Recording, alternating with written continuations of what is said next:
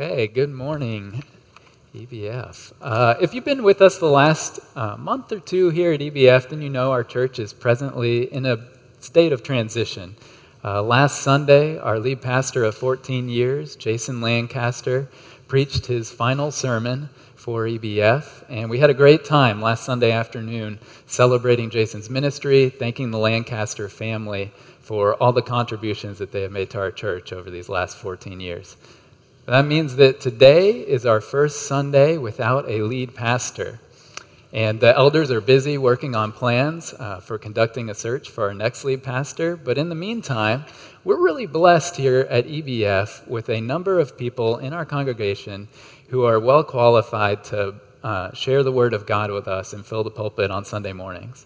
And so, for the next several months, uh, we are going to be having a team of speakers from within our church stepping up to preach on Sundays. Some of these speakers are elders at our church, some of them are staff members and apprentices, and some are just godly men who have a heart to serve our church. All of them are well qualified and are eager to preach, and uh, the elders are confident that you are going to be blessed by their ministry to us over these next few months. Now, Jason had started in the last six weeks or so preaching through the book of Ecclesiastes. And that was a great set of sermons, and Ecclesiastes is a great book. But as great a book as Ecclesiastes is, it's the kind of book that would be really hard for a team of speakers to preach through and interpret consistently if they haven't already worked through it together. So we made the decision to discontinue that Ecclesiastes series and to step into a new series on the book of 2 Timothy instead. So we're shifting gears a little bit. And uh, 2 Timothy is a great little letter. It gives us all kinds of wisdom and practical lessons learned from Paul's lifetime of service and ministry. Today, I'm going to be introducing the context for the book, and then uh, our talented team of speakers will be preaching through 2 Timothy from now until the students return to Northwestern in September. So that's the plan for the preaching. All right? But before we jump into today's sermon, I feel like I need to give you a little bit of a warning about what's about to take place. The book of Acts and Paul's letters and the traditions of the church fathers give us a lot of information about the historical figure of Timothy. He was Paul's closest traveling companion and the recipient of 1st and 2nd Timothy, these letters that bear his name. Now, rather than present all of that information to you from the perspective of a detached, detached observer in the third person, I'm going to try something a little bit different today. All right? I want to tell you the story of Paul and Timothy from within the story, from a first person perspective. Now, I'm not an actor by any means. I'm not wearing any sort of costume except for the sandals. So you're going to have to use your imagination a little bit. But in just a second, I'm going to pray. And when we finish our prayer, for the rest of the sermon, I will be speaking from the perspective of the historical figure of Timothy. So, we're not going to be turning all over the Bible today as we uh, do this sermon, but I want to assure you that this is a heavily researched sermon and it contains pretty much everything that we can glean about Timothy from the New Testament. So, sometime this week, if you want to go read the second half of the book of Acts, and uh, maybe use a Bible concordance to look up all the references to Timothy and Paul's letters. You could kind of reconstruct this for yourself. But for today, why don't you just sit back and enjoy getting to know the man that Paul called his dear child and beloved coworker in the faith. All right, let's pray. Father, on this Father's Day, we give you thanks and we rejoice in the reality that in Christ Jesus we have been made sons and daughters of God and you truly are our Heavenly Father. I pray for the dads in this room. Lord, may their love and instruction and correction accurately reflect the character of God to their children. And today, as we look at the story of Paul and Timothy, God, we're talking about a relationship that Paul many, many times calls a father and son relationship. Would you give us the creative imagination to step into their world? To feel the emotion, and may their story inspire us. Amen.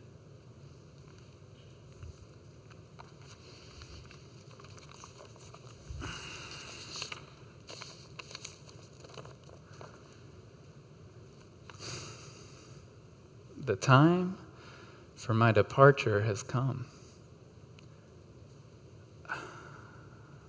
I have fought the good fight. I have finished the race. I have kept. I have kept the faith.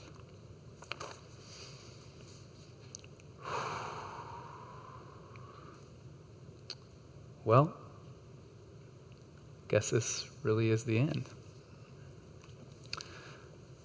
It's not like it's surprising. If I had a denarius for every time that man was thrown in prison, how many times was Paul put on trial with his life on the line? I bet even Paul himself lost count. He was always telling us to live as Christ, to die as gain. My desire is to depart and be with Christ. That's far better. No, we knew this time would come. Still, letter like this means it's time for goodbye. I remember I remember when we first met. This was man, 17, 18 years ago. Bags under my eyes were a lot smaller back then.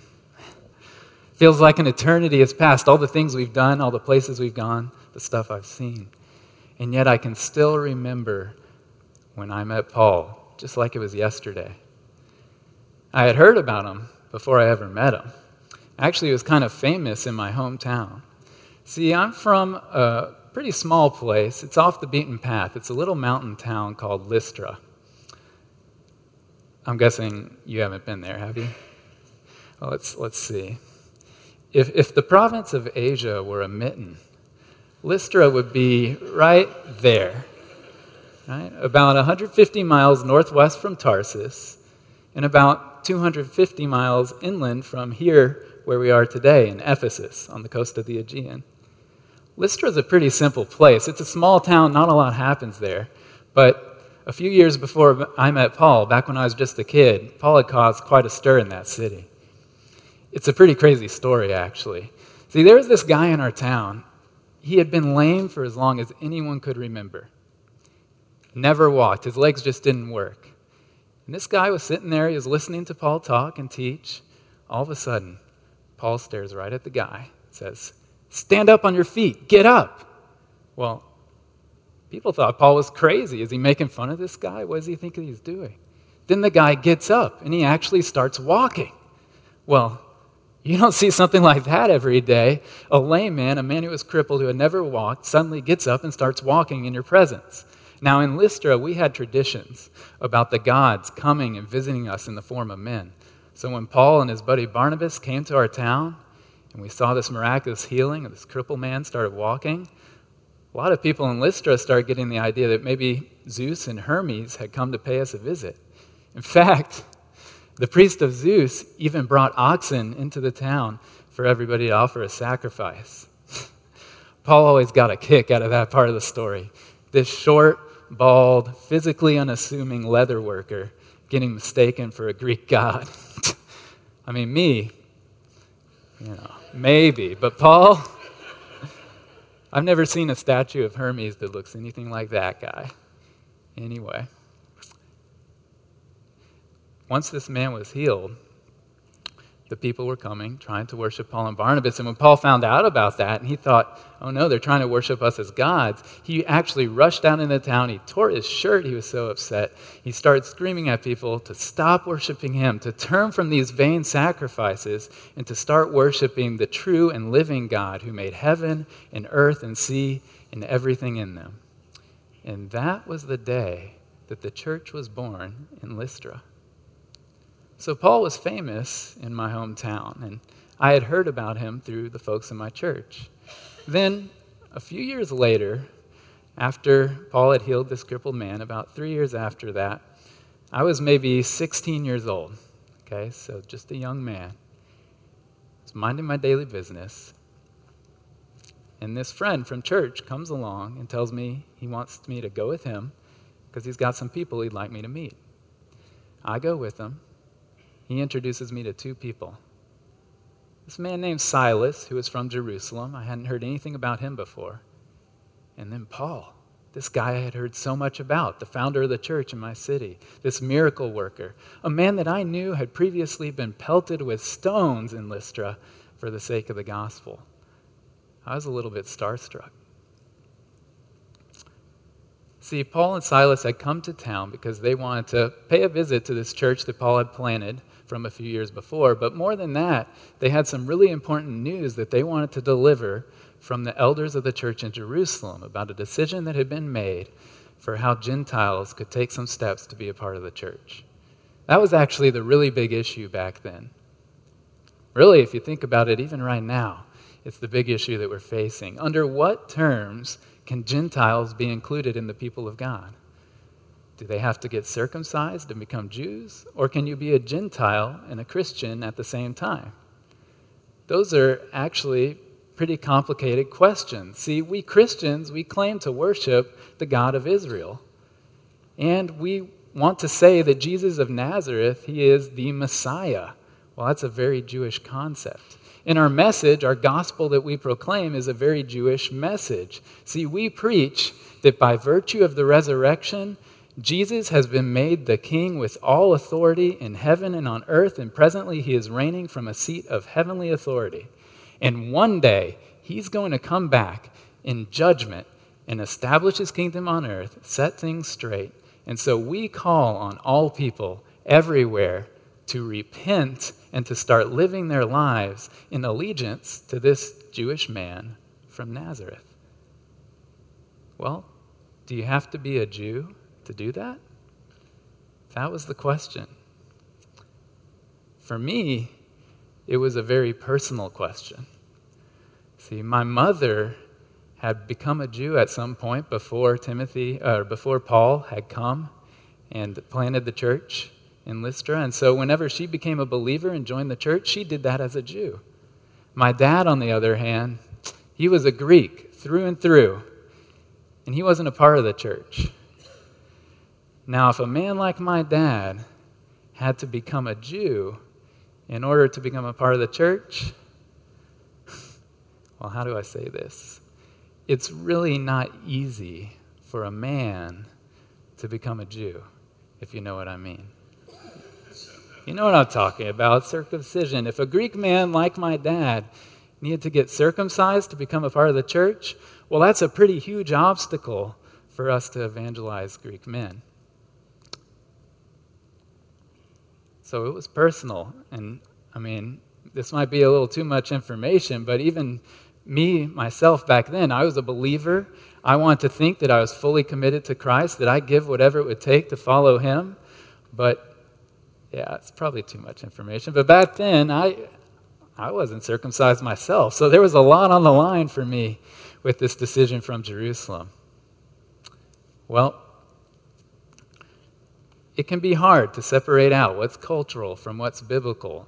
And for us, it seemed like a complicated issue. But the, the elders in Jerusalem had made a decision that they felt like God has made his will clear. And Paul and Silas were there to tell us that decision. See, God had given the Holy Spirit to Jews and to Gentiles alike simply through faith in Jesus Christ, apart from circumcision.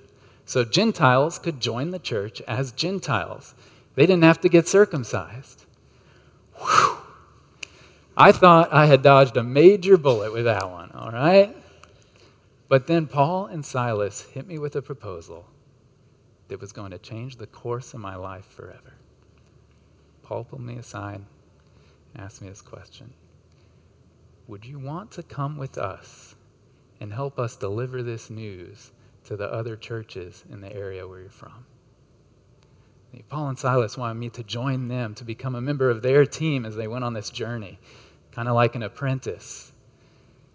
Quite honestly, I wasn't sure what to think about that. Part of me was scared. Paul, Silas, those guys were both my dad's age. These were grown men from big cities, Jerusalem, Tarsus. I was just a 16 year old young man from Podunk, Lystra. Furthest I'd ever traveled in my life was Iconium. It's maybe 25 miles away. It's a pretty small city itself. But back then, to me, Lystra was small. Iconium felt like a metropolis. The thought of leaving my family, my home, everything I've ever known, and then going to all these churches and cities I'd never been before, that was a big step of faith. It was kind of scary. People where I'm from, we don't, we don't just up and leave very often. And then on top of that, you had the whole circumcision issue. See, the decision from the elders in Jerusalem had made it clear that a Greek man like me didn't have to get circumcised in order to be a part of the church. But Paul and Silas, they felt like if I was going to join them as a leader in visiting all of these predominantly Jewish congregations and teaching and instructing those congregations, well, I probably needed to put some foreskin in the game. I should choose to get circumcised. Not, not out of any sense of obligation for my salvation. It's not about that, but simply for the sake of the advancement of the gospel. You know, when I was weighing the pros and cons of this decision, that would definitely line up in the con column. You know, having to make this very painful personal sacrifice, really to accommodate the cultural heritage and, quite frankly, the prejudices of my Jewish brothers in Christ. That was the decision.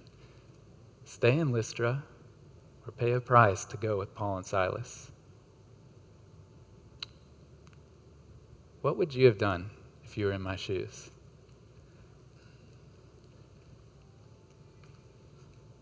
Would you have said yes to the call? It was a big decision. What would it take for you to leave behind everything and everyone you've ever known? For me, I suppose it came up to this. What price was I personally willing to pay for the sake of the advancement of the gospel? Was anything off the table? I said that Jesus was my Lord, but just how much did I mean that? Really, what was the cost I was willing to pay to take the gospel to the ends of the earth? See, because I knew, deep down, I knew God's will was for me to go with Paul and Silas. Those men saw something in me. The church that I was a part of, they, they had affirmed my character. Paul, Silas, the elders of my church, they had affirmed my gifting and God's calling on my life for me to be an evangelist. So I knew God's will, it was for me to go. And that meant for all the pain, for all the uncertainty, for all the things I knew I'd have to give up and the very uncomfortable experiences I knew I would have to experience. Ultimately, I needed to say yes to Paul because really I wasn't saying yes or no just to Paul and Silas. I was saying yes or no to God. Didn't know what the future would hold. There was a lot of uncertainty for me in that. And yet I knew, whatever the cost, I needed to take that step of faith and join the mission. It's 18 years ago. And I got to tell you, it cost me more than I ever could have imagined. And yet I can stand here today and tell you I don't regret it for a second. It was the best decision I ever made in my life the places I've gone, the lessons I've learned, the front row seat I've gotten to sit in as I've watched God do immeasurably more than I ever could have dreamed of seeing back when I was just a 16 year old in Lystra. It's been quite the ride. I could sit here and tell stories for hours. My mind is just flooded with experiences. Let me see if I can just hit the high points when I first joined Paul and Silas, they had me mostly learning through observation. I just kind of took a back seat and watched as they took the lead. And we visited churches all the way up through our region until we got to Troas. After we were there for a little bit, we went and we planted a church in Philippi. And in Philippi, Paul and Silas were doing ministry for a few months. And then there was a mob that rose up in the town. Paul and Silas got thrown in prison. Eventually, they got out of prison and we hit the road. We went over to Thessalonica. Things didn't go much better there. We lasted in Thessalonica about as long as a New Year's resolution before a bunch of folks drove us out of the city And the people in Thessalonica were actually so hostile that they chased us down in Berea, and Paul had to go all the way down to Athens.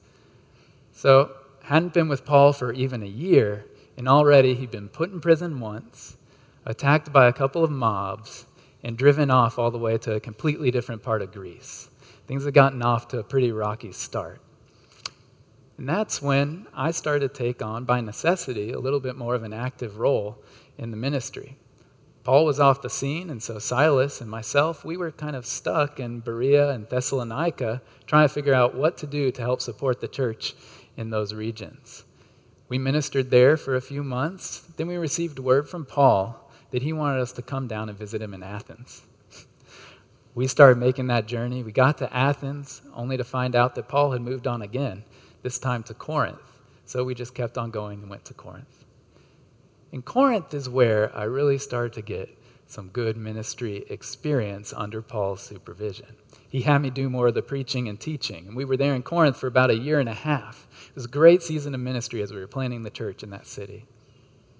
After that year and a half, Silas was getting a little homesick. He was from Jerusalem, he'd been gone for quite a while.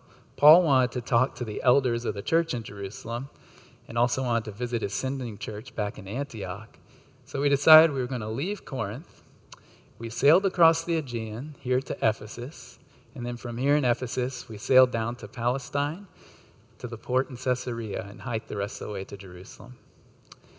Boy, that was a long journey. It's well over a thousand miles. This was what, about 15 years ago? Three years after I had joined Paul and Silas in their mission. When we got to Jerusalem, Silas was comfortable just staying there. He wanted to stay at home for a little bit. Paul and I, we wanted to get back on the road. So we went up to Antioch, visited the sending church, and then we came back over here to Ephesus. And there was some ministry we really wanted to do in this city. We stayed here in Ephesus for three years. That was an incredible time. God did some amazing things. We saw miraculous healings, we saw demons being cast out of people.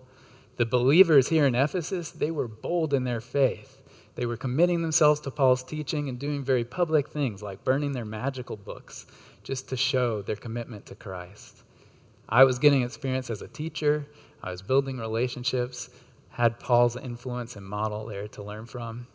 And after about three years in Ephesus, Paul decided to give me a little bit more responsibility. He decided that I'd watched him through observation, I had learned from his example. I had gained some experience under his encouragement and support and supervision. So he gave me a commission. He sent me on to Macedonia and to Greece. And there were really two things I was supposed to do at that point in time. This was about 12 years ago. First, there were all kinds of sticky theological issues and pastoral relational situations that needed to be worked out in Corinth and to some extent in Thessalonica too. So he sent me to those cities just to take the lead in some of those conversations and to work through some of the messiness in those churches. But even more than that, we were working on a really big project. So the second thing I was supposed to do was essentially fundraising. We called it the collection. And we had this big vision behind it. The idea was if we could take up a collection from these predominantly Gentile churches in places like Philippi and Thessalonica and Corinth. And then we could take that and give it as a gift to the churches in Judea, Jerusalem, Caesarea, those kinds of places. Then maybe that could be a way of bridging the gap between the Jews and the Gentiles in our movement. See, I told you there were lots of tensions there. There were a lot of hard things to figure out. We thought maybe if we give a gift from the Gentile churches to the Jewish churches, that could be a way of easing some of the ethnic tensions. So we really worked hard on this project. We actually spent several years raising these offerings. And about 10 years ago, we took the gift and we sailed back down to Palestine. We brought it to the church in Jerusalem. Maybe you know the rest of the story. Things didn't turn out in Jerusalem like we had hoped. We hadn't been there for more than maybe a week. Paul was in the temple. All of a sudden, he got arrested. The Romans took him, kept him from getting beaten to death by an angry mob there in the temple. Then he was put on trial in front of the Jewish Sanhedrin. There was a plot against Paul's life, and so the Roman uh, soldiers made the decision to send him up to Caesarea. Once Paul got to Caesarea, he stayed there for a couple of years in prison in Caesarea. He went through a series of trials there, and eventually Paul came to the conclusion that he needed to appeal to Caesar. And so the Romans sent him all the way to Rome. He got to Rome, spent another couple of years under house arrest. So from that point that we arrived in Jerusalem, Paul was a prisoner for about five straight years. I stuck with him that whole time. That was hard. We had so many things, so many ambitions of the places we wanted to go, the ways that we wanted to advance the gospel. And Paul was in chains. We couldn't go anywhere, it was lonely. But we did have a lot of time on our hands. So we wrote a few letters to the churches in the places we really wanted to visit. Then, about five years ago, eventually Paul was set free from his house arrest in Rome. That was the last time I saw him. We parted ways. Paul, he's always going. He wanted to keep on pressing forward, advancing the gospel further to the west. Last I had heard, he was going towards Spain. Me, I decided to come back this direction to the east and put down some roots. Like I said, I've been here in Ephesus about five years, kind of leading the churches in our region a lot of people have started calling me the Bishop of Ephesus.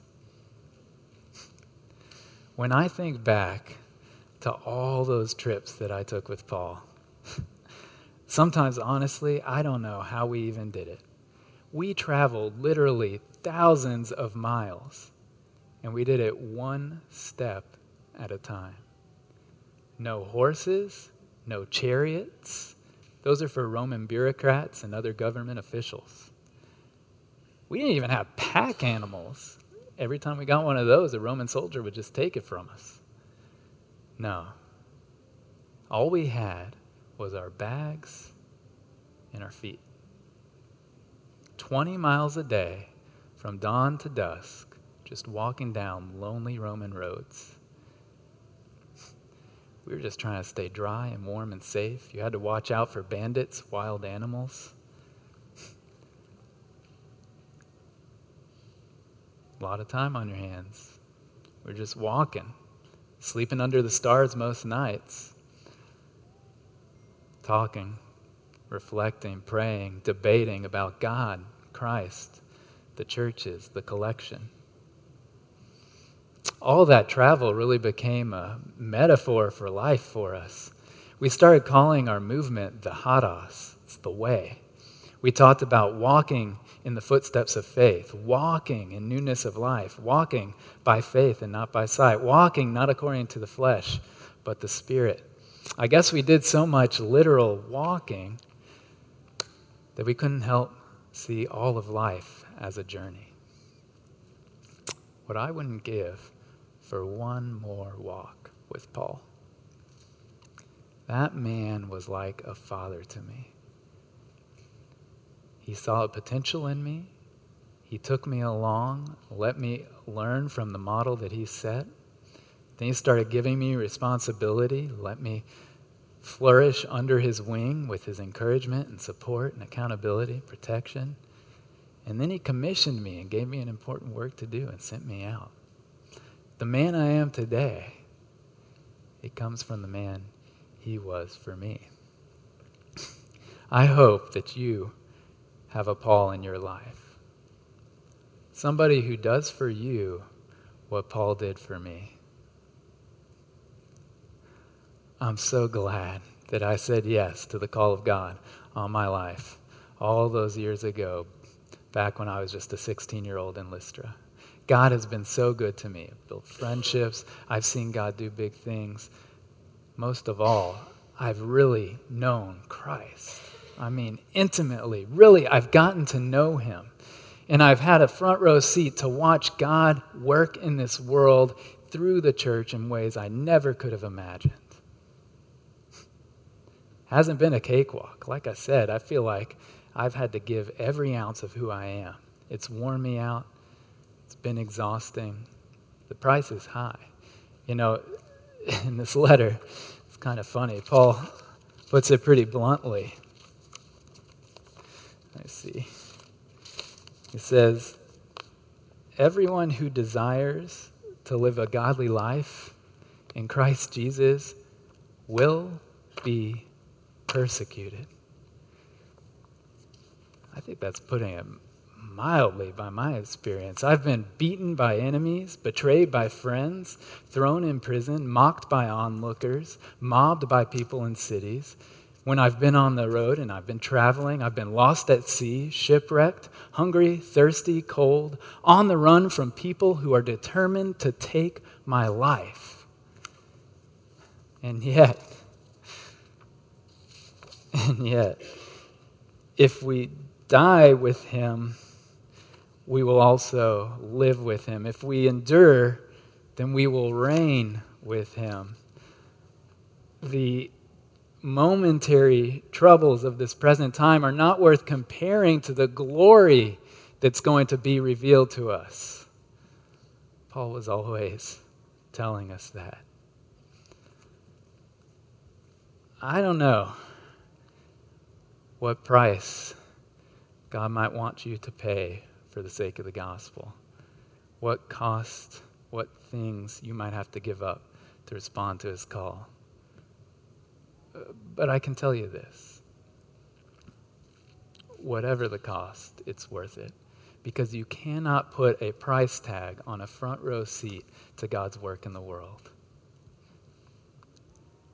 When it comes to your energy, your comfort, your time, your money, your relationships, say yes to the call of God upon your life. Because take it from me, I've given up everything and I've gotten way more in return.